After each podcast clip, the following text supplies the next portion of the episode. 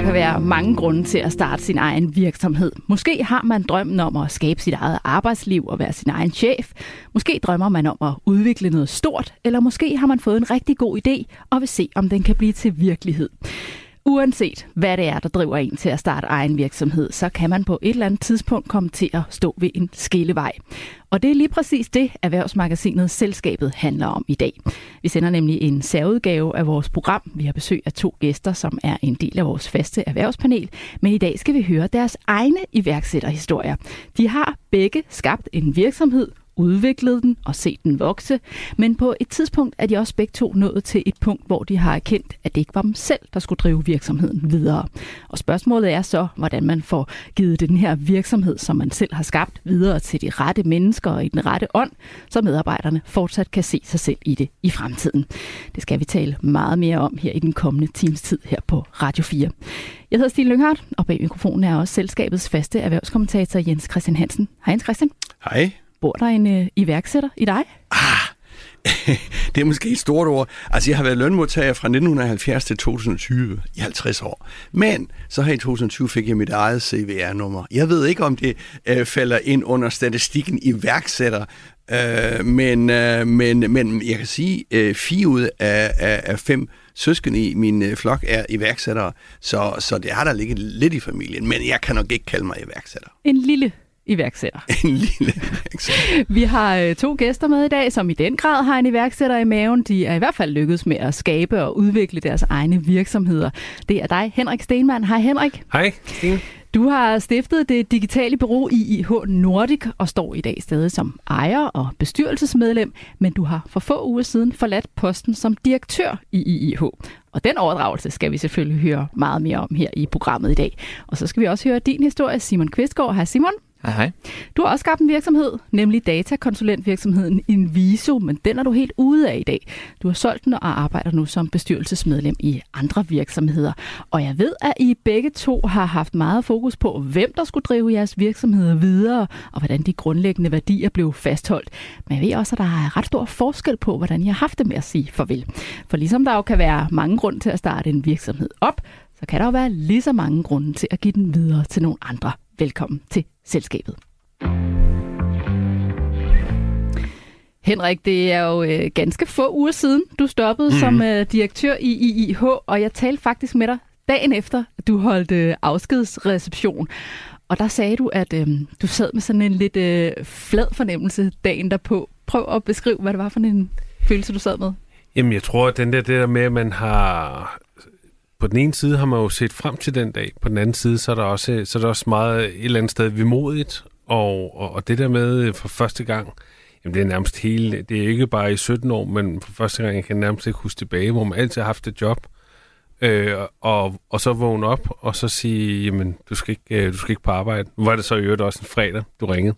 Så, så der så havde du faktisk fri Der havde jeg faktisk øh, fri, men ellers, øh, det, det gik jo først rigtig op for mig der på mand, om, om mandagen, at, at det var, nu var det nu. Altså, jeg skulle ikke ind på, på Artillerivej øh, og, og gå min dagliggang. Jeg, jeg vil sige, jeg vil, jeg vil ikke sige en flad fornemmelse, det var bare mere sådan en, øh, den der med at sige, okay, jeg skal ikke ind og, og, og have min, min dagliggang, der ligesom der har påvirket, der er en masse af tanker, der har fået igennem hovedet i rigtig lang tid. Øh, så, så det var lidt en, det var en, det var en, det var en speciel fornemmelse, vil jeg sige. Og når vi griner lidt det, det her med, at du havde fri fredag under alle omstændigheder, så er det jo fordi, at I har en uh, fire-dages arbejdsuge i, i IH, og det skal vi selvfølgelig også uh, tale mere om senere. Men uh, som jeg også sagde før, så fortsætter du jo i bestyrelsen, du er stadig ejer i IH Nordic.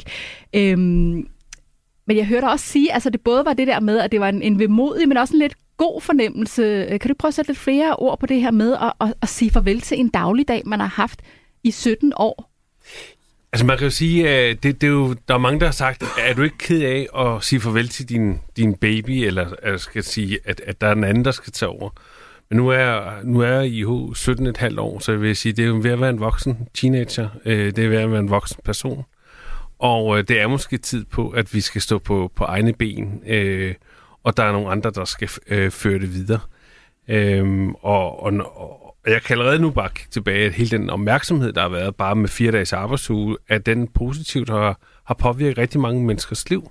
Så det synes jeg, at man kan begynde allerede nu at kigge tilbage på og sige, det er da fedt, man har, har, har, har fået det sat i værk. Jeg kunne godt tænke mig at spørge, øh, Henrik, øh, kan man tænke alle scenarier igennem? Altså nu siger du, der du vågner op om mandagen, og så er der selvfølgelig en bestemt følelse, og så kommer der vel en masse hen ad vejen Øh, øh, øh, bagefter. Så, så øh, hvor mange ting kan man tænke igennem der øh, forud og lave de rigtige beslutninger? Jamen, altså man kan jo sige, den her proces har jo øvrigt været to og et halvt år, så den, den, den har jo været, haft en vis modning. Vi ejerledere har det med at, at tage tingene i stille og roligt tempo, kan man sige. Øhm, når det er så sagt, så kan man sige, jeg tror ikke, man kan tænke alle scenarier igennem. Jeg har læst masser af andre øh, ejerledere, hvordan de har haft det, øh, og også øh, også spændt på at høre, hvordan Simon han har, har oplevet det. Men det er det der med at sige, jeg, jeg tror ikke, man kan generalisere. at Nogle af det er en lettelse, nogle af det øh, kommer de til at savne det og så videre. Lige nu tror jeg bare, er en fase, hvor at, at jeg øh, tager dagen, som den kommer, øh, prøver at være lidt i, mere i nutiden, øh, og så, så må jeg jo... Øh, jamen, der skal nok komme, hvor jeg kommer til at i den grad at savne og kan ikke komme tilbage og så videre. Men, men nu tager jeg det bare stille og roligt. Men jeg øh, tænker også på måske sådan helt øh, konkrete juridiske ting. Der er en masse papirer, der skal skrives under. Du har jo givet warrants eller så nogle forkøbsret til nogle af dine øh, medarbejdere og direktører, hvad de hedder alle sammen. Altså, er det nogen, øh, altså, hvis det så pludselig dukker et juridisk problem op? Det er klart, og, og jeg har da selv ambition om at, at få os taget en bestyrelseseksamen, så ligesom at, at, få et mere professionelt forhold til det. Og jeg tror det, øh, nu fik jeg i min e-boks øh, fra Erhvervs- og Selskabsstyrelsen, du er ikke længere registreret som direktør i H Nordic. Hvis det er en fejl, så skal du melde det ind her nu, ellers så er det gældende nu. Og det vil sige, der er jo også masser med, med MIDI og så videre, der skal overdrages øh, med banken og, og, og den sikkerhedspolitik, vi har, har ført der. Øh, og det, det bliver der anderledes, men heldigvis har jeg gode rådgiver omkring mig. Og, og man kan sige, at jeg er ikke den første, i, i, der nogensinde har taget det, det her skridt. og det er jo rart, at det ikke er på, på en dårlig baggrund. Altså, jo, klarer sig og aldrig klarer sig bedre, øh, øh, i takt med, at jeg har blandet mig mindre og mindre i driften. Vi har jo så faktisk en anden her i studiet, som har taget samme skridt, Simon. Det er øh, cirka et år siden, du forlod din øh, virksomhed Inviso. Hvordan havde du det egentlig, da du gik ud af døren? Jamen, øh, det, jeg havde det godt. Øh, jeg synes, der er jo to måder at kigge på den beslutning på. Der er jo en faglig vinkel og så en personlig vinkel.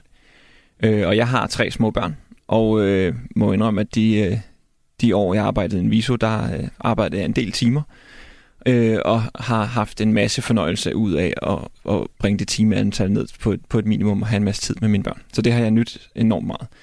Øh, når det så er sagt, så er det jo en, øh, det er en kæmpe omvæltning som menneske, og, og pludselig gå fra at være, øh, og, at være direktør for 100 mand til at, at bare være far. og du er jo ikke bare altså, direktør forlader direktørjobbet, du overdrager jo noget, som du selv har skabt. Helt klart. Øhm, og den del, det er jo så den, den mere faglige vinkel, hvor jeg må sige, det, det var overraskende nemt. Altså, der er mange, der snakker om, øh, som du siger, den her baby-følelsen, øh, og den, den havde jeg simpelthen ikke særlig meget af. Øh, så jeg har et, et tæt forhold til mange af de mennesker, jeg havde ansat, og øh, ser stadigvæk mange af dem, men en miso som virksomhed, øh, den var jeg hurtigt til at slippe.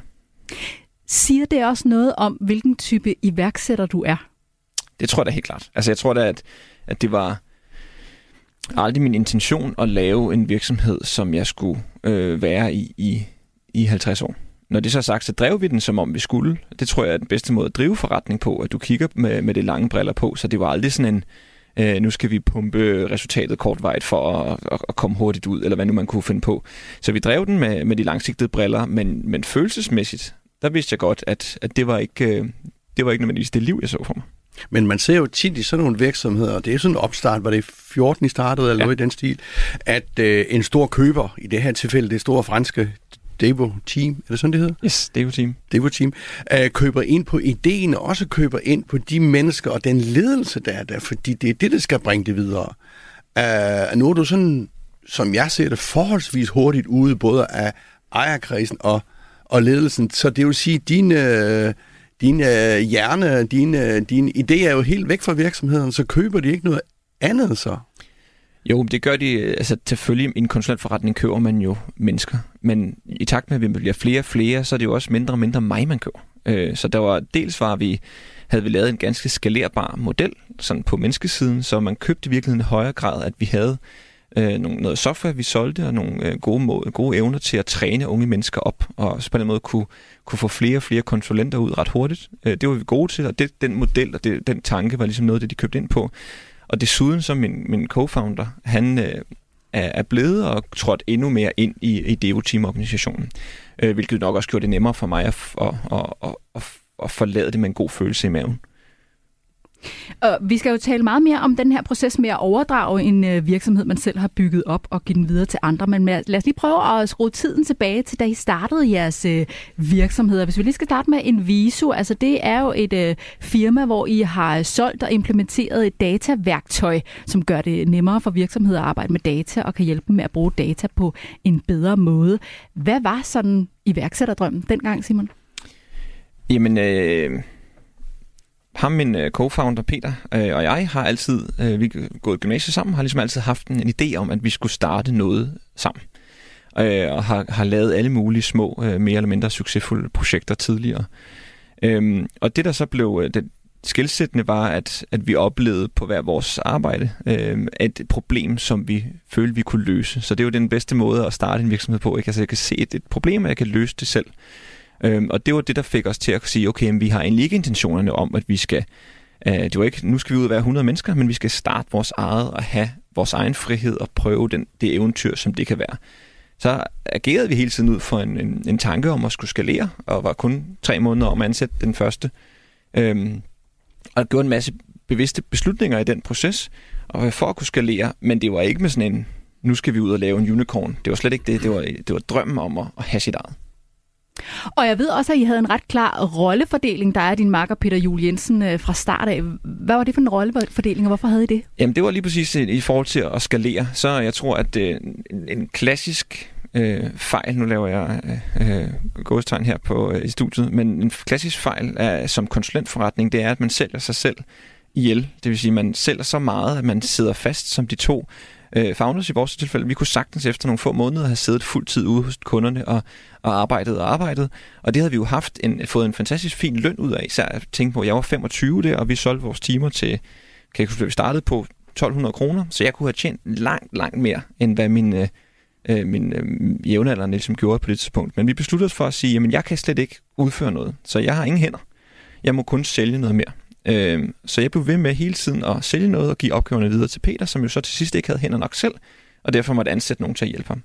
Jeg skal lige høre, altså, var I to forskellige typer, øh, dig og, og Peter? Altså, var den ene sælger, og den anden udvikler, eller var I begge to øh, øh, de samme, øh, altså, og havde samme funktion, eller hvordan? Ja, Peter er, er mere teknisk, end jeg er, øh, men vi er begge to tilstrækkeligt tekniske til det, vi, vi laver her, og jeg kan øh, kan sagtens udføre øh, langt størstedelen af de opgaver, som vi, vi solgte, men besluttede os bare for, at øh, det skulle jeg ikke, fordi at vi, skulle, vi skulle prøve at drive det til noget andet.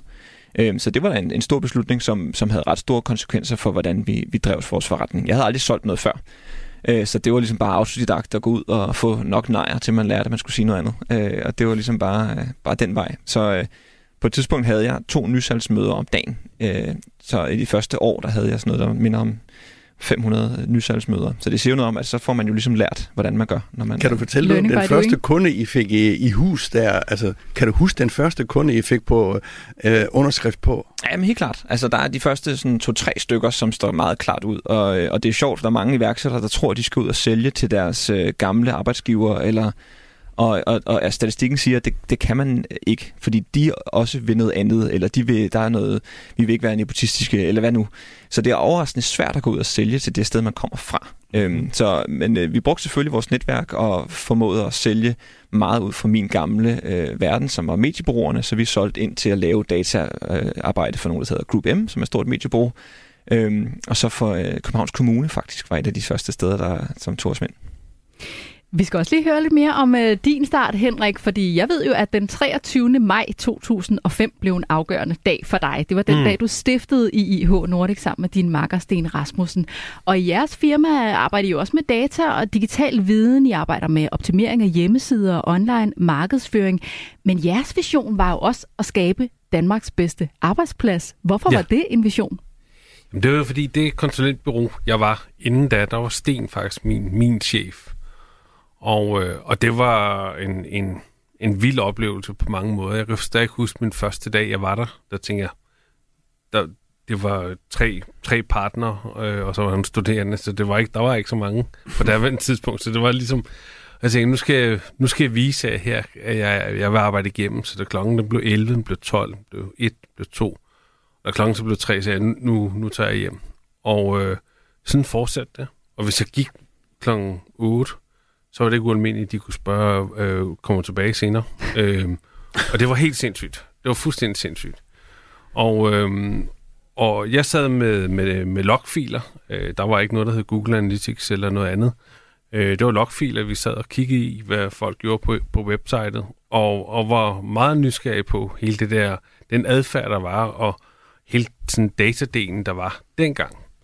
Øh, men det var ikke overhovedet sex at snakke om. Der handlede det 2005, der handlede det mere om at bruge så mange penge som muligt, og ikke sådan at optimere. Øh, og Sten, han bliver så øh, af deres partner øh, besluttet sig for at sige øh, forældre tak til ham. Og nu røg min chef, og der var kommet flere til bureauet på det tidspunkt, og jeg ligesom sagde, jeg tror også, jeg stopper nu her, og så startede jeg så øh, IH Nordic, og ringede så til Sten og sagde, hvad, hvad laver du? øhm, så, så, og der blev vi enige om at sige, prøv at høre, vi vil være de bedste til data, og inden for det, vi, vi arbejder med, men vi vil også have en ambition om, at det der, vi lige har været igennem, der, der vil vi have en ambition om at lave Danmarks bedste arbejdsplads. Øh, og, det, og der tog vi helt fejl af, hvordan man gjorde det, men det har vi så sidenhen fundet ud af, hvad det er. ja, fordi den fejl vil jeg godt lige holde fast i et øjeblik, fordi jeg ved jo, at det var sådan et lidt øh, sjovt initiativ, I faktisk øh, tog i starten for at forsøge at skabe den her gode arbejdsplads. Prøv lige at fortælle om det. Jamen, vi var meget sådan det der med, at når man var på arbejde, øh, så kunne man koncentrere sig om arbejde, men når man så kom hjem, så var det vigtigt, at man kunne slappe af. Og øh, derfor så tilbød vi øh, til at starte med rengøring øh, for alle medarbejdere, men, men i og med... Altså at, i privaten? Privaten. Okay. Øh, men så fik vi meget hurtigt at vide, jamen, det, så, blev det, så blev det betragtet som øh, indkomst, øh, og øh, til det synes vi selv, vi var rigtig smarte, fordi så gik vi faktisk ud og ansatte en fuldtidsmedarbejder, som cyklede rundt hos folk, når de andre var på arbejde, og hun købte så ind, hun, hun, øh, for nogen, der lavede hun mad, og så gjorde hun rent og vaskede tøj så ligesom, når man kunne komme hjem, så havde man ikke det. Øh, og det gjorde vi alligevel i, i, i nogle år, øh, indtil vi fik Deloitte som øh, revisionsselskab. Og øh, de sagde, det er en kreativ måde at tænke det på, men den går nok ikke helt øh, i forhold til, til skat. Så på, på den måde, så... Og det var heller ikke det, der... Altså, øh, altså, der har vi jo senere hen fundet ud af, at det er meget mere med det udviklende og opgaverne og resultaterne og det gode kollegaskab, der ligesom er med til at skabe en god arbejdsplads. Så det var i virkeligheden meget mere arbejdspladsen, I skulle have fokus på, end sådan uh, det havde vi også, men vi ville jo bare gå helt til ekstremerne, ikke? Altså på at sige, hvad kunne arbejdsplads egentlig uh, rumme, ikke? Mm. Og der er det jo så, at I senere hen så uh, har implementeret den her fire-dages arbejdsuge, hvor jeg ved, at I også har vendt jeres mødekultur på, på hovedet og gør mange ting anderledes der. Jeg vil godt lige spørge, Simon, hvor mange penge havde du egentlig på lommen til at starte din virksomhed? det var meget få. Øh, jeg var stadig studerende, så det første halvår af, af en miso, der skrev jeg mit speciale. Så jeg øh, fik min, øh, min SU, og, øh, og så gik vi så ind i en viso, så jeg havde ikke rigtig noget der, og fik jo så 0 kroner til at, at starte det på. Øh, så jeg levede i høj grad af min, øh, min kæreste, nu øh, hustrus løn. Så hun er så også lige gået selvstændig, så øh, og havde så i modsætning til, til mig, den der, ikke den der skaleringsdrøm, men var ligesom selvstændig konsulent og kunne, kunne derfor få nogle penge ind. Så du hun betalte gildet de første to år. Og det er du taknemmelig for, tænker jeg. Må jeg ikke lige høre her i den forbindelse, du sagde, at øh, du studerede, altså øh, der er jo sådan nogle myter omkring iværksættere, det er sådan nogle, der dropper, nu snakker vi Bill Gates og sådan noget, øh, altså nogle typer, de dropper ud af universiteterne, fordi de kan slet ikke finde ud af, at være i sådan nogle rammer. Altså hvad er det for nogle uddannelser, I har, øh, Simon? Hvad, du, du har en akademisk uddannelse? Jeg har en kan mærke. Du har en kan mærke, du er simpelthen økonom? Jeg er simpelthen økonom, men jeg, jeg må sige, at... Øh, jeg har jo i Inviso-tiden har jeg ligesom altid advokeret for, at man skulle øh, gøre sin øh, kandidat færdig, og vi har ansat mange politikere, og kom nu tilbage og skrevet specialet og alle de her ting.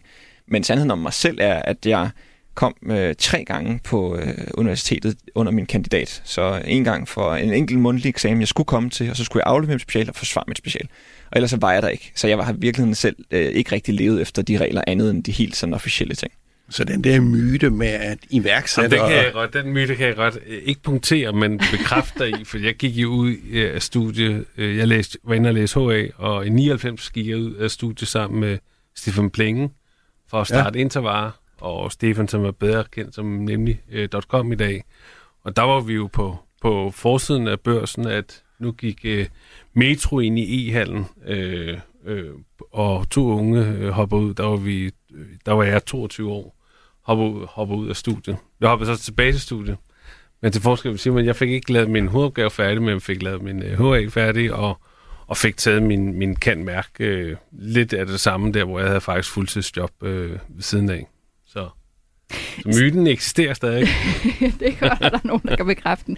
Simon, øh, når du sådan ser tilbage på den første tid øh, med, med den viden, du har i dag, er der så noget, du tænker, det skulle jeg have gjort anderledes, eller det er et godt råd, jeg kan give videre til, videre til andre?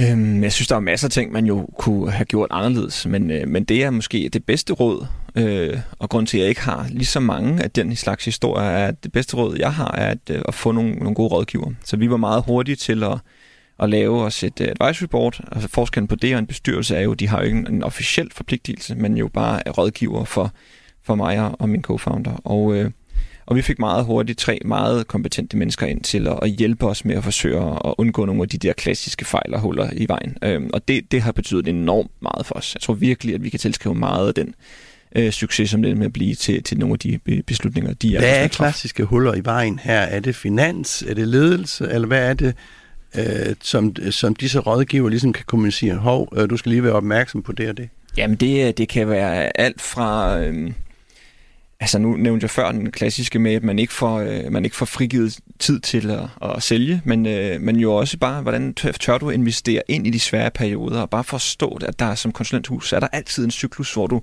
har for lidt at lave, og så har du for meget at lave, og så har du for lidt at lave. Bare få en eller anden sådan moralsk opbakning til de der perioder, for ellers så kan du i panik jo pludselig løbe ud og, og gøre alle nogle, øh, nogle forskellige ting, men prøve at holde øh, skibet nogenlunde lige i vandet. Og, og det, øh, Øh, og det, det tror jeg, det hjælper os rigtig meget med. Og så får du alle mulige idéer. Nu skal vi indføre den her ledelsesstrategi, og det skal være sådan og sådan.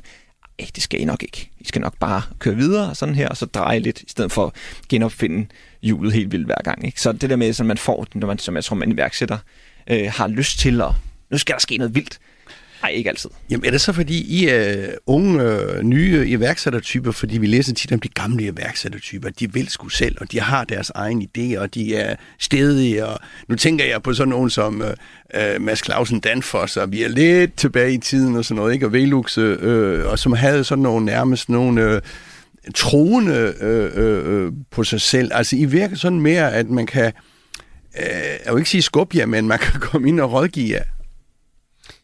Altså, jeg vil sige, øh, jeg vil sige det i samme råd som Simon. Øh, vi har så ikke benyttet os af det, kan man sige. øh, øh, men det lærer man først bagefter, øh, fordi øh, for det tror jeg, mange iværksættere, de har jo det der med, at jeg skal jo klare mig selv, jeg skal, øh, jeg skal jo klare det hele. Og, øh, og, det, og, det gør, og det er også fint at være lidt naiv og, og, og tro, man kan det, men det er, vil jeg sige, det bedste råd, jeg kan give, det er også at sige, få nogle rådgiver ind, få noget lyt til, hvad, hvad andre erfaring, som ikke begår de samme fejl. Altså, vi troede jo bare, at vi kunne ansætte folk, skulle nok lære folk op. Men, men der er immer væk forskel på, hvem du ansætter, altså sæt det rigtige hold fra starten af og sådan noget. Og der kan rådgiver, altså, øh, det er guld værd. Simon? Jeg tror noget af det, der er svært ved det, er jo, at det kræver også en investering både i tid, men også i penge. Der er jo mange mennesker derude, som gerne vil sætte sig i en bestyrelse. Øh, rigtig mange endda. Og det er ikke nødvendigvis sikkert, at alle dem, de, øh, de er lige gode til at have i din bestyrelse. Øh, så det der med at rent faktisk at turde investere penge i og betale nogle dygtige mennesker til at, øh, at, at være med, det gør en forskel, og det øh, kommer tilbage på lang sigt. Nu har vi talt lidt om øh, opstarten på jeres øh, virksomheder. Om lidt skal vi så tale mere om, hvorfor så I, I har forladt de virksomheder, I har skabt, eller i hvert fald ikke siddet i direktørstolen længere. Og så skal vi også tale om, hvordan man egentlig laver en god overdragelse. Og selvfølgelig skal vi også høre lidt om, hvad I så kaster jer over i fremtiden. Det er lige på den anden side af nyhederne her på Radio 4.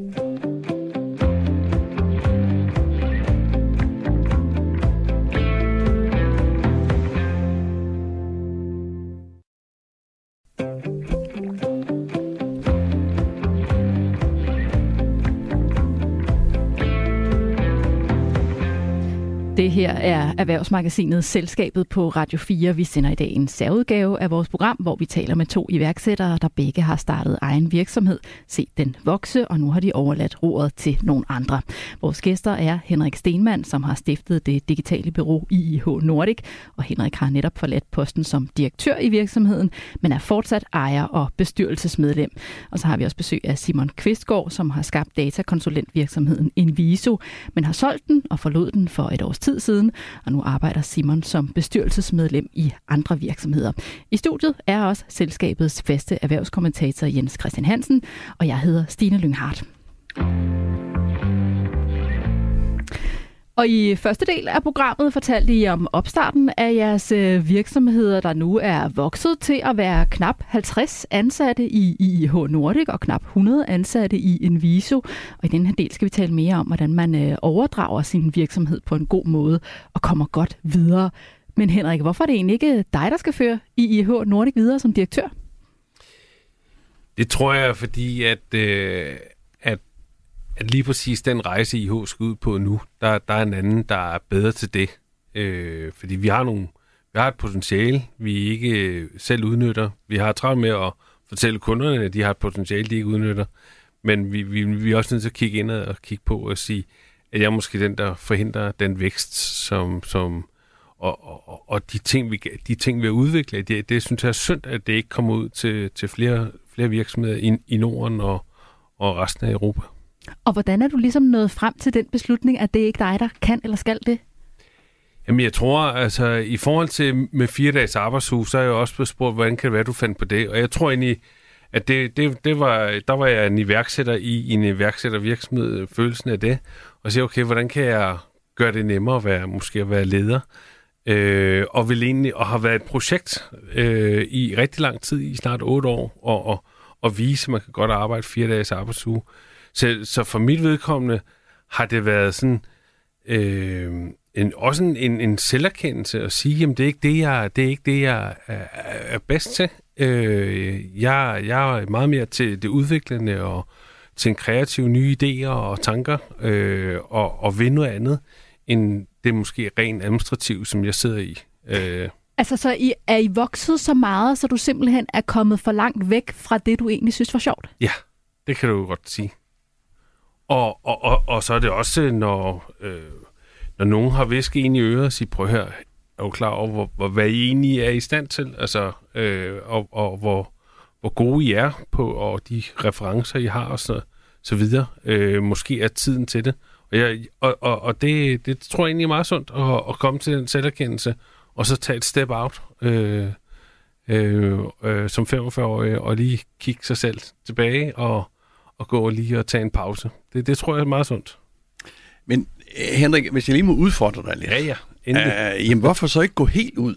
Altså, fordi du kommer, risikerer du ikke at komme til at være barriere. Vi skal måske lige sige, hvis øh, du må lige, øh, altså, du har solgt noget af virksomheden, men du har stadigvæk 70 procent. Du har stadigvæk ja. den absolute majoritet. Du er ikke direktør, du har ikke formand, du sidder i bestyrelsen, men du har aktierne. Altså, øh, øh, kommer du ikke, risikerer du ikke at komme til at være en barriere for det, du selv står og siger? Nej, det, det, det, det tror jeg ikke. Altså, jeg, jeg, har, jeg, er meget, øh, jeg har store ambitioner på IH's vegne, og jeg er også den årsag, jeg øh, har sagt, det er der nogle andre, der, der, der skal drive, øh, drive videre. Øhm, og, og det, øh, jeg ved jo godt, hvad vi kan og, og er i stand til. Så, så det jeg ser ikke som en, en barriere, øh, og, øh, som, som slet ikke. Fordi, øh, altså, og man kan sige, det er jo ikke, fordi vi ikke har fået tilbud om opkøb og det ene og andet. Det, det er lige en dæmper, da vi havde fire dages arbejdsuge, så, så holdt øh, så, så var der ikke nogen, der havde lyst til at købe os. Det er fint. Det? det? Jamen, det gav fin arbejdsro. Der var ikke nogen, der ville have os, øh, fordi hvad så, hvis de købte nogen, og når de der over må arbejde fire dage, vi skal arbejde fem dage og sådan noget. Altså, der, og, og så er der også mange, altså, der er mange, der har kigget øh, udefra ind og sagt, det er fint, at du har glade medarbejdere, du har glade kunder, men kan virksomheden også lave øh, bundlinje og toplinje? For det har været det helt store spørgsmål. Mm. Øh, så det var for mit eget vedkommende vigtigt at kunne, kunne vise det de seneste øh, to år. Men jeg har øh, meget, meget store ambitioner på IH's vejen. Jeg har jo øh, de sidste fem år været med til at ændre hele vores forretningsmodel, og vil egentlig gerne have, have lavet vores produkter og service, som vi har udviklet og brugt rigtig mange penge på at udvikle, det ville jeg godt have ført meget mere ud, men kan allerede se, at der kunne jeg måske blive en begrænsning at være i virksomheden med en direktør samtidig. Fordi hvem bestemmer så? Simon, øh, i dag er det jo faktisk jeres allerførste medarbejder, der leder en viso. Men hvorfor er det, at det ikke længere er dig? Jamen, øh, det er der, øh, som, som vi snakkede lidt om i første halvdel, øh, både en, en, en menneskelig og en faglig grund til. Og den øh, personlige er jo, at øh, tre små børn og, og et andet liv, end det jeg levede, var, øh, var noget, der trak i mig. Og det er klart, at øh, sådan en virksomhed sælger man på en måde, der gør, at jeg behøver ikke at lave så meget. Øh, og, og det var da attraktivt at tage den, øh, og tage de penge af bordet og sige, nu, nu er der ikke længere nogen risiko. Nu har jeg dem stående på min bankkonto, og så kan jeg bruge min tid sammen med mine børn. Så det var sådan helt personligt, var det en, en kæmpe ting for mig. Øhm, og den anden mere faglige var, at jeg ville noget andet. Altså, det er en visu er rigtig god til. Det skal de blive ved med at gøre. Men jeg har bare øh, jeg havde en ambition om at prøve nogle, nogle helt andre øh, måder at arbejde på, eller nogle helt nye teknologier. Øh, og det kunne man jo sagt, jamen det kunne jeg jo genopfundet inden for, for, for ramme af en viso. Øh, men det var bare ikke det rigtige sted, og den rigtige timing, eller de rigtige mennesker til at gøre det. Øh, hvorimod det med at fortsætte ned af sporet, det, det var der masse ræson i, og det skulle de gøre uden mig. Var der gået for meget drift i den? Øh, nej, jeg ved ikke. Jeg synes egentlig, vi havde været gode til at, at, at lave de roller til os selv i virksomheden, som var, øh, som var dem, vi gerne ville have. Det er jo klart, der er jo altid robotsarbejde og, og sure timer i det, når man har sådan en slags forretning. Men, men jeg synes egentlig, vi havde været gode til at skabe de roller, vi gerne ville. Men, men den rolle, jeg rigtig, rigtig gerne ville, lå bare for langt væk. Øh, og da du og din øh, makker Peter Jul Jensen så øh, besluttede jer for, at nu skulle I altså sælge jeres virksomhed, der var nogle andre, der skulle overtage den, øh, der havde I jo flere interesserede. Hvad var det så for nogle overvejelser, I gik igennem der i forhold til, hvem I skulle vælge? Jamen, der sker jo det. Øh, der er sådan en... en øh der er sådan en mytisk status omkring det der med, med et exit og det der med at, forlade en virksomhed og sælge en virksomhed osv. Men dybest set så er det jo øh, når man starter sådan en virksomhed som vores, så blev vi jo spurgt, altså i hvert fald hver tredje måned, hver halve år, af nogen, om ikke vi skulle øh, være en del af deres forretning. Altså, så man, man får meget hurtigt en, en lidt anden holdning til, til det der, og forstår, at jamen, det, er en, det er en transaktion. Altså, så man køber en virksomhed på baggrund af nogle KPI'er, nogle tal, som man så ganger nogle andre tal på, og så er det det. Øhm, så derfor så bliver man jo nødt til at kigge ind i, hvad er det så, som øh, når vi så hvornår er det så, du så trykker på den knap og gør noget ved det. Øhm, og det kommer så ud fra den, de personlige grunde. Og da vi så begyndte den proces, øhm, så var vi var nogen, der havde ragt ud til os, og vi vendte det så rundt og sagde, så går vi ud i proces og spørger en masse forskellige virksomheder, er det noget, der kunne være interesse i? Og så har man en lang snak øh, med, med dem, der kunne have lyst til det, for at forstå de bagvedliggende mennesker, der sidder der. Og det er virkelig der, at, øh, at beslutningen så kommer, fordi det transaktionelle er relativt ensartet på tværs. Øhm, så det vi øh, ligesom går ind i, det er, hvad er det for nogle mennesker, hvad er det for nogle værdier, de har, og hvad kommer det til at betyde for de mennesker, jeg har ansat i dag, når deres liv fortsætter på den anden side af det her. Jeg, jeg kunne tænke mig at spørge, øh, hvad er det grund, man forelsker sig i her? Er det produktet, eller er det i selve iværksætterdrømmen? Og det kan man godt adskille. Altså for dem, der, der, der køber det starter. Os? Nej, altså for jer i sin tid. For mig var det... Øhm, som sagt, det var det en blanding. Det var jo iværksætterdrømmen, der gjorde, at jeg var på udkig, udkig efter ideen. Men produktet, da, da jeg så det, der opstod ideen til, at så er det nu, vi gør det. Så man kan sige, at jeg havde ligesom øjnene åbne, og så var det så det, der var det, sådan turning point til, hvornår vi rent faktisk gik i gang. Fordi øh, altså, iværksætteri er vel efterhånden et øh, fag, mere eller mindre, jeg vil ikke, blive direkte af på CBS Handelshøjskole, men det er i hvert fald ind med i alle. Vi har Løvens Hule her, som jo er et, et program, som jo ses af jeg ved ikke, en halv eller en hel million, og drømmene, altså det der med drømmene i iværksættere, du nævnte det der med exiten, ikke? Altså nogen begynder at kigge på exit, inden de har startet virksomheden, ikke? Fordi ja, så strømmer millionerne ind, ikke? Og det er, altså, det, det er det håndværk, helt klart. Altså der er nogle ting, som man skal gøre, og som man skal gøre på den rigtige måde for at komme videre, og jeg tror, jeg vil være god til at gå ud og starte en virksomhed, om jeg så skulle sælge støvsuger i morgen. Fordi der er nogle, nogle grundlæggende værktøjer, som er gode at have, og som jeg har lært hen over øh, de her øh, det her stykke tid. Så det, det tror jeg helt klart er, er rigtigt. Øh, når det så er sagt, så er den gode idé jo det, der sætter dig i gang. Og, øh, og folk, de har en eller anden forståelse, tro på, at man ligesom bare, så dukker den gode idé op, og så, så sker det. Men det kan man jo også gå metodisk til værks til, og sige, at jamen, nu skal jeg have en god idé, fordi jeg har en iværksætterdrøm.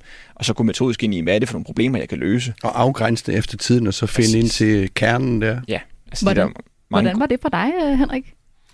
Jamen, øh, jeg tror, jeg tror meget på, øh, for os var det meget sådan faglighed, faglig nysgerrighed, og, og så en indsigt, hvor man siger, det her, det er da, det er da øh, helt, helt tosset, at der er ikke andre, der kan se det, eller det, her har vi et vigtigt budskab, som andre kan få glæde af, og nu specielt datadelen er jo, det er jo, det er jo også en modningsproces, kan man sige.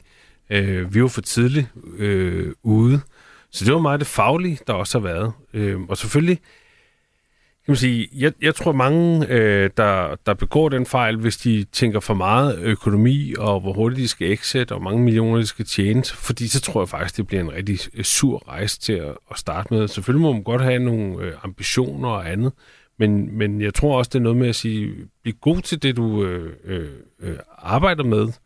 Øh, vær nysgerrig, vær åben, øh, og selvfølgelig også, jamen, øh, hvis du har nogle ambitioner om at en dag at skulle øh, skibe af med virksomheden, jamen, så, så kræver det også, at du, kan, at du har kunne vise en del af vejen. Øh, no doubt. Simon, da I så ligesom øh, havde talt om, hvem det var, der skulle øh, overtage jeres øh, virksomhed, hvem var det nu, det endte på? Devo-team. Som er fra... Det er et fransk. Det er fransk. fransk. virksomhed, Og da I så havde øh, valgt dem her, der ved jeg jo så, at øh, der skete noget lidt uventet nogle øh, uger, før I skulle underskrive jeres øh, aftale. Prøv at fortælle, hvad det var, der skete. Jamen, øh, jeg tror for ligesom at forstå situationen, så skal man ligesom tænke i, at øh, jeg har øh, tre små børn, og øh, har lige fået, øh, øh, fået en til, og øh, jeg står her og har de her forhandlinger med en, en, en fransk virksomhed om at blive økonomisk uafhængig. Altså, der er mange millioner i spil, og jeg kan se relativt få uger frem, der vil de skrive under på den her handel, og så er jeg, altså, I've made it, som man siger. Øhm, og så går der, øh, så går der en, øh, et, et par dage, og hvor vi sådan føler, altså ham, vores, vores bedste rådgiver, vores tætteste rådgiver, han åbnede en øl på et af møderne og sagde, nu er den her dreng, nu er vi, sgu, nu er vi ved at være der. Øhm, og så var der dagen efter, var der en, der nævnte noget om en eller anden flagmus i, øh, i Kina. og så gik der to uger, så øh, sad jeg der på kanten af sofaen og så Mette øh, lukke, lukke landet. Mette Frederiksen? Ja, og, øh, og, og vidste jo godt, at det her, det er jo, det, det vælter jo helt på hovedet. Og, og måtte jo, øh, da det sluttede, det møde, gå direkte op og ringe til min, min co-founder, og så gik vi jo fra på at, at kunne se guld og grønne skove inden for få, få, få uger til ren brændslukning. Altså det var planer for, hvor mange, hvad har vi likviditet, hvem skal vi sige op i hvilken rækkefølge for at kunne overleve, hvis det her det går helt galt. Altså så, så fuldstændig fra, fra himlen til, til helvede på, på meget kort tid. Og de, de ringede så også og, og sagde, at de er udskød på ubestemt tid. Og så var det ellers bare i arbejdstøjet at få, forsøge at få, øh, få landet øh, forretning på en ordentlig måde. Øh, og så gik det jo så heldigvis ikke været bedre, end da, da, da foråret kom, og sommeren kom, og de lå, langsomt åbnede op igen. Så ringede de tilbage, og så fik vi, vi lukket handlen på en ordentlig måde. Men øh, jeg må sige, det var... Altså, de par uger lige efter der, der sov jeg ikke meget. Hvordan var det at være i? Jamen, det var da grundlæggende helt forfærdeligt. Altså, det, man kan sige, det der så var det gode ved det, var, at det, vi havde jo så travlt, fordi at hele verden var ligesom bare i flux. Så alle kunder skulle man i gang i. Man skal berolige alle medarbejderne, der skulle være contingency plans, så vi skulle lukke ned, og hvem er syg, og hvem er blevet testet, og altså alt var jo det var jo 80 timers arbejde, og det, det gjorde, så var der ikke så meget tid til at ligge og, og svælge i sorgen. Men øh, da vi som ligesom fik landet, det siger, okay, det skal nok gå, men franskmændene har stadig ikke ringet. Okay, der, der, var det, der var det hårdt. Der havde jeg nogle, nogle lange gåture i skoven, hvor jeg lige skulle finde ud af, hvor, øh, hvor er jeg i det her. Men Simon, det endte jo lykkeligt. I fik solgt virksomheden. Hvad fik I for den? Øh, det tror jeg stadig faktisk ikke, jeg må sige helt præcist. Jeg tror, der stod i en øh, børsartikel engang, at det var et stort tocifret millionbeløb. Øh, Stine, et stort tocifret millionbeløb. Hvad er det nu, det er? Altså, det er under 100. Det er over 60. 99. Nej, det er under 100, og det er over 60. Så vi er der mellem 60 og 80. Så øh, skal, vi. skal, skal, Nej. vi, skal vi konkludere, er at Simon er lige gået, skal vi konkludere, at Simon er gået tilfreds derfra? Ja. Jeg, jeg, jeg skal nok klare mig.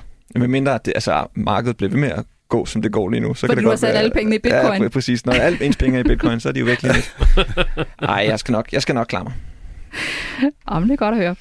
Øh, Henrik, hvordan var det egentlig at fortælle dine medarbejdere, at nu skulle de have en ny chef? Jamen, øh, jeg, husker, jeg, hu- jeg husker tydeligt, der kom sådan et, et, et sug igennem øh, øh, lokalet, eller om morgenen der, da jeg sagde det, at jeg havde... Jeg sagde faktisk, at jeg har sagt op. øh, men, men der var også... Jeg, jeg var ligesom forberedt på det, så jeg, jeg, jeg gjorde også meget ud af ligesom at, at berolige folk. Øh, men jeg tror ikke, at det for, for dem... Øh, og så alligevel, så har jeg jo vidst i lang tid det her. Så jeg har jo bevidst trukket mig fra mere og mere mere af, af de ting, som jeg normalt vil have involveret mig i. Beslutninger, jeg øh, udskød med egentlig at, at tage. Så jeg tror egentlig også, jeg tror også, at der er en, der er en fin, fin forståelse og opbakning øh, til det. Jeg er i samme situation som Simon. Jeg har også tre børn, og øh, i, i, i den mindre alder. Øh, så, så, jeg, så jeg synes egentlig, der er en god øh, forståelse af det. Alle var også, jeg har også været meget ærlig omkring, at, at det er det faglige, jeg brænder for. Jeg har sagt, det er Sten, der har det bedste job, fordi han fiser rundt på konferencer og Altså din makker? Øh, øh, ja, Ja. og taler om data og det ene og andet, og uden personale og kundeansvar, men bare kan få lov til at nørde den. Øh, og, det, og det vil jeg da synes er super fedt øh, også kunne gøre. Øh, så, så det har ikke været nogen hemmelighed øh, på på det. Øh, men, men, men beslutningen føles super god, det vil jeg sige. Og jeg ved jo også, altså Henrik, i og med, at det er dig, der har startet firmaet, du har en masse konkret viden, faglig viden, så ved jeg jo også, at du har været ret langt nede i alting i virkeligheden, ja. i virksomheden. Ændrede det så, da du ligesom meldte ud, at øh, nu trækker jeg mig altså? Nej, altså det, det ændrer sig ikke, men jeg, jeg, jeg tror også, at det her, som en, en af mine kollegaer sagde, øh, som sagde, jeg, jeg kan slet ikke gå så dybt, som du kan, øh, og det kan være en fordel og ulempe, fordi øh, øh, man kan sige, det har så også gjort, at, at man har kunne blande sig meget i, i, i, ned i, i detaljen øh, på det. Har du nogle gange gjort det for meget? Ja, det kan jeg godt sige nu. øh, det, det, det er der ingen tvivl om, at, øh, at øh, man øh, kunne komme i Stemanns øh, sorte bog, og så blev man hejlet igennem. For, men jeg, når jeg, siger, men jeg, jeg vil så også sige, at jeg, jeg, det, det er jo også en ambition om, at jeg vil lave det bedste. Altså, øh, og jeg vil godt have, at, at folk udvikler sig øh, på det. Jeg synes, det er en skam, hvis folk sidder og ikke får udviklet sig. Så, så jeg siger at se det som en gave, og ikke som en kritik af det arbejde, man laver. Men har det i virkeligheden måske givet dem lidt arbejdsro, at du ikke har været nede i hvad, alle detaljer? Big time. Altså, jeg har stadig en sætning, som jeg, jeg også måtte sige her også til sidst, af, af, fra en af mine gode øh, kollegaer, en der hedder Dorte, som jeg har haft i over 10 år. Og på et tidspunkt til en anden workshop, hvor jeg kom ind og blandede mig, og så sagde jeg, er der ellers noget, jeg kan hjælpe med? Øh, nej, jeg tror, du er lidt af et, du er lidt et forstyrrende element. og det har jeg simpelthen, det har sat så meget i baghovedet på mig, og på at sige, lad nu være med at være det der forstyrrende element. Fordi det viser sig jo, at, at, at, at, at man kan sige driftmæssigt og andet, så, så, så skal man passe på ikke at forstyrre organisationen for meget. Og det har jeg været klar øh, hvad kan man sige, bagmand på og, og har gjort. Øh, fordi jeg har været ambitiøs om, at så skal vi have det og det og det og det, i stedet for at lade folk lave deres arbejde. Simon, hvordan var det for dig at fortælle dine medarbejdere, at øh, nu var virksomheden altså solgt til nogen andre? Det, er da, det var da en, en stor dag. Altså, det, var, det er da klart en af de momenter, jeg husker mest. Jeg tror noget af det, vi har været gode til i Inviso, er at skabe en, en meget tæt kultur. Øh, sådan virkelig noget, hvor folk de brugte øh, øh, også weekenderne sammen og sådan noget, og ikke på arbejde kun, øh, men jo også på at, at være sammen og bruge tid sammen. Og det var en masse meget, meget unge mennesker, så de drak en masse øl sammen. Øhm, og det betød, at det blev sådan næsten kultisk til sidst, at vi havde næsten ingen, der sagde op, fordi man blev en del af den der lille gruppe. Og når, og når en af fagnerne så kommer og siger, øh, at nu, øh, nu har vi solgt det til, til nogle franskmænd, så, så gav det da helt klart nogle, nogle rystelser i, i virksomheden. Men samtidig så er det også et sted i sådan en virksomheds liv, hvor at, at man bliver nødt til at gå fra at være familie til at være organisation. Øh, og, og man kan ikke drive det videre, skal lære det videre med den lige så tætte, det der lige så tætte bånd. Så det skulle ske, og om det så skulle ske gennem en akquisition nogen, nogle, øh, og nogle franskmænd, eller jeg på en eller anden måde ellers skulle have taget det spring, så skulle det være sket. Hvordan sørger man så for, at det bliver en god overdragelse, hvor at medarbejderne også er med på den her idé? Jamen, det er bare mega svært. Altså, det, jeg tror, man skal gøre så, man skal lade være med at være naiv omkring, at det, øh, det, det klarer vi bare lige et snuptag, og det synes alle bare er fedt. Fordi at, det, det er en svær ting, og du skal have, øh, have en organisation til at smelte ind i en anden. Øh, hvis du har gjort dit arbejde godt nok og fundet nogen, hvor værdierne er nogenlunde det samme, så bliver den transition nemmere. Men hvis værdierne er meget forskellige, så kan du jo være sur over alting og du kan være meget lidt tilgivende. Så hvis frokostordningen er dårlig i nyt sted, så er det også bare fordi, de er dumme, og det er også bare altså, helt forkert. Hvor hvis værdierne er ens, så finder man tilgivelsen frem. Øh, jeg kunne lige tænke mig at spørge, det gælder sådan set jer ja, begge to, fordi det er jo meget moderne, øh, måske også i opstartsvirksomheden, at du har medejerskab, at betroede medarbejdere, øh, måske hele, hele banden, får medarbejderaktier eller deciderede ejerandele. Øh, men øh, det er det ikke hos jer, øh, Simon, vel? Altså, og havde det været en barriere, hvis 10% var ejet af, øh, af medarbejderne? Vi havde faktisk øh, partnerprogrammer. Altså jeg tror, i en konsulentforretning er det jo, er det jo meget personbordet. Øh, så der, altså, der vi havde, nogle, øh, vi havde en række folk, som var partnere, som fik noget ud af det. Når de, fik, de blev købt ud ved samme lejlighed? Ja. Okay. I samme Og det er normalt? Ja. Det så hvis du er ledende, øh, hvad skal man sige, eller betroet medarbejder, så kan du også selv se, at det drysser lidt guld på dig.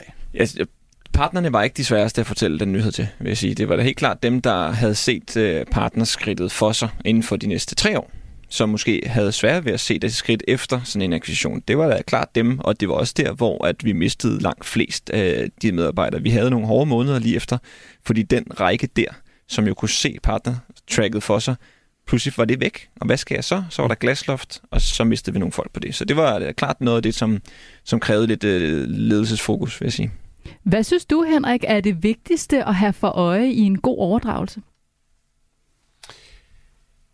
Jamen det er jo øh, helt klart øh, de værdier og, og, og, og øh, de værdier og den øh, en del af den kultur, man har. Men man skal selvfølgelig også være åben for, at der skal også skabes noget nyt, øh, som ikke bare hænger fast i nødvendigvis bare i det gamle. Øh, og der er der heller ingen tvivl om, at hele vores øh, filosofi omkring og det at sætte øh, medarbejderne i, i den grad i centrum på alle mulige lederkanter, øh, er der også været der en vis nervøsitet på, men, men der har jeg også ligesom været, og det, det, for min også derfor processen har taget så lang tid, at være ret hård på at sige, vi kommer ikke til at ændre på det her øh, koncept. Der kan være nogle justeringer, men konceptet med, med det, vi har fået skabt nu her og brugt, jeg ved ikke, hvor mange år på at skabe, og, og, og er en succes, og det er, blevet, det er ikke blevet hippie at snakke om mere, det er sådan ret moderne at snakke om, at det, øh, det, har, det har været et ufravilligt krav øh, fra min side af. Simon? Jeg tror også bare, en, en vigtig læring er, at man kan holde, for, holde fast i den her øh, transitionsperiode for længe. Altså noget med det, jeg indså efter det, det første år, jeg, været, var, jeg havde været, øh, hvor efter vi var en fransk virksomhed, de folk, vi ansatte der, de blev ansat ind i den kontekst. Og de var ikke klar over, hvad det gamle Inviso var og sådan noget. Så der skal man også bare tage den valg og, og så komme videre. Så altså en god transition til at starte med blødt og stille og roligt, men så også lave nogle hårde valg, fordi det er dybest set dem, der sidder i toppen, som har al den sentimentale følelse omkring, lad os sige, brandet og logoet og lokalerne og sådan noget, hvor de nye unge, der kommer ind, de er ligeglade. De er blevet sat, ansat mm. i Devo-team, og det er det, selvfølgelig hedder vi Devo-team nu. Altså, så der er sådan en, øh, der, der, der tror jeg også, man kommer til at sidde for meget fast, øh, som de folk, som bliver tilbage. Hvor meget, Simon, følger du egentlig med i, hvordan det går en viso i dag, hvor du er helt ude af det? Overraskende lidt. Altså det, Overraskende det, lidt? Ja, ja, ikke særlig meget. Øh, altså der er jo en befrielse i at lukke den der inbox, som, øh, som, øh, som er enormt skøn. Øh, jeg følger jo med igennem, at mange af mine gode venner er der jo endnu. Altså så efter sådan en rejse, så har man jo dannet nogle, nogle tætte bånd til nogle mennesker, og jeg spørger jo, hvordan det går med dem og deres arbejde. Altså, så det er på det niveau, når man, øh, den nye direktør har man ude at drikke øl med, så hører jeg jo om, hvordan går det med det, fordi det er jo en del af hans liv. Men jeg interesserer mig ikke særlig meget for, altså for virksomheden som sådan. Har du så øh, nye iværksætterdrømme i fremtiden? Jamen det har det helt klart. Altså det er, den er noget af det, som jeg, jeg gerne vil, vil udforske, men samtidig er der noget omkring det her med at, øh, at have tre små børn og have valgt fritiden til når man så laver en ny værksætterdrøm, eller en ny, nyt projekt, så kender man selv godt nok til, så går der også lynhurtigt 60 timer i det. Så det der med at prøve at balancere det ud til at starte med her, det har været en, en spændende udfordring. men måske kunne der være nye idéer, der dukker op senere hen. Hvad med dig, Henrik? Hvad øh, byder fremtiden på for dig? Jamen, øh, som sagt, lige på den korte bane, der er det, der er det lige en pause og stadigvæk en overdragelse. Øh, jeg har, der er speed dial for den nye CEO, så, så, så jeg er der øh, anytime. Men, øh, men ellers så har jeg været meget passioneret omkring øh, AI-værktøjer øh, over det seneste års tid, og ser et kæmpe potentiale inden Altså det her med kunstig intelligens. Ja. Ja. Øh, og, og synes virkelig, der, der, der er sket noget, så fra at det har været sådan hypet, og, og der har været snak meget om det, så, så har jeg set det ud i, i konkret liv. Så, så det kommer til at være... Øh, og så må jeg jo se, hvad fremtiden bringer. Så det bliver noget, du øh, kommer til at, øh, at beskæftige dig med fremover. Det bliver spændende at følge med i, hvor det hele lander. Tak fordi I vil give et indblik i de virksomheder, I har skabt, og de mange overvejelser og beslutninger, som ligger bag både opstarten, udviklingen og overdragelsen. Dermed er vi nået til vejs ende i selskabet for i dag. I studiet var Henrik Stenmann, stifter og bestyrelsesmedlem i det digitale bureau i IH Nordic, og Simon Kvistgaard, iværksætter og bestyrelsesmedlem. Og vores faste erhvervskommentator Jens Christian Hansen, og mit navn er Stine Lynghardt. Programmet var produceret af Beam Audio Agency for Radio 4. Tak fordi du lyttede med.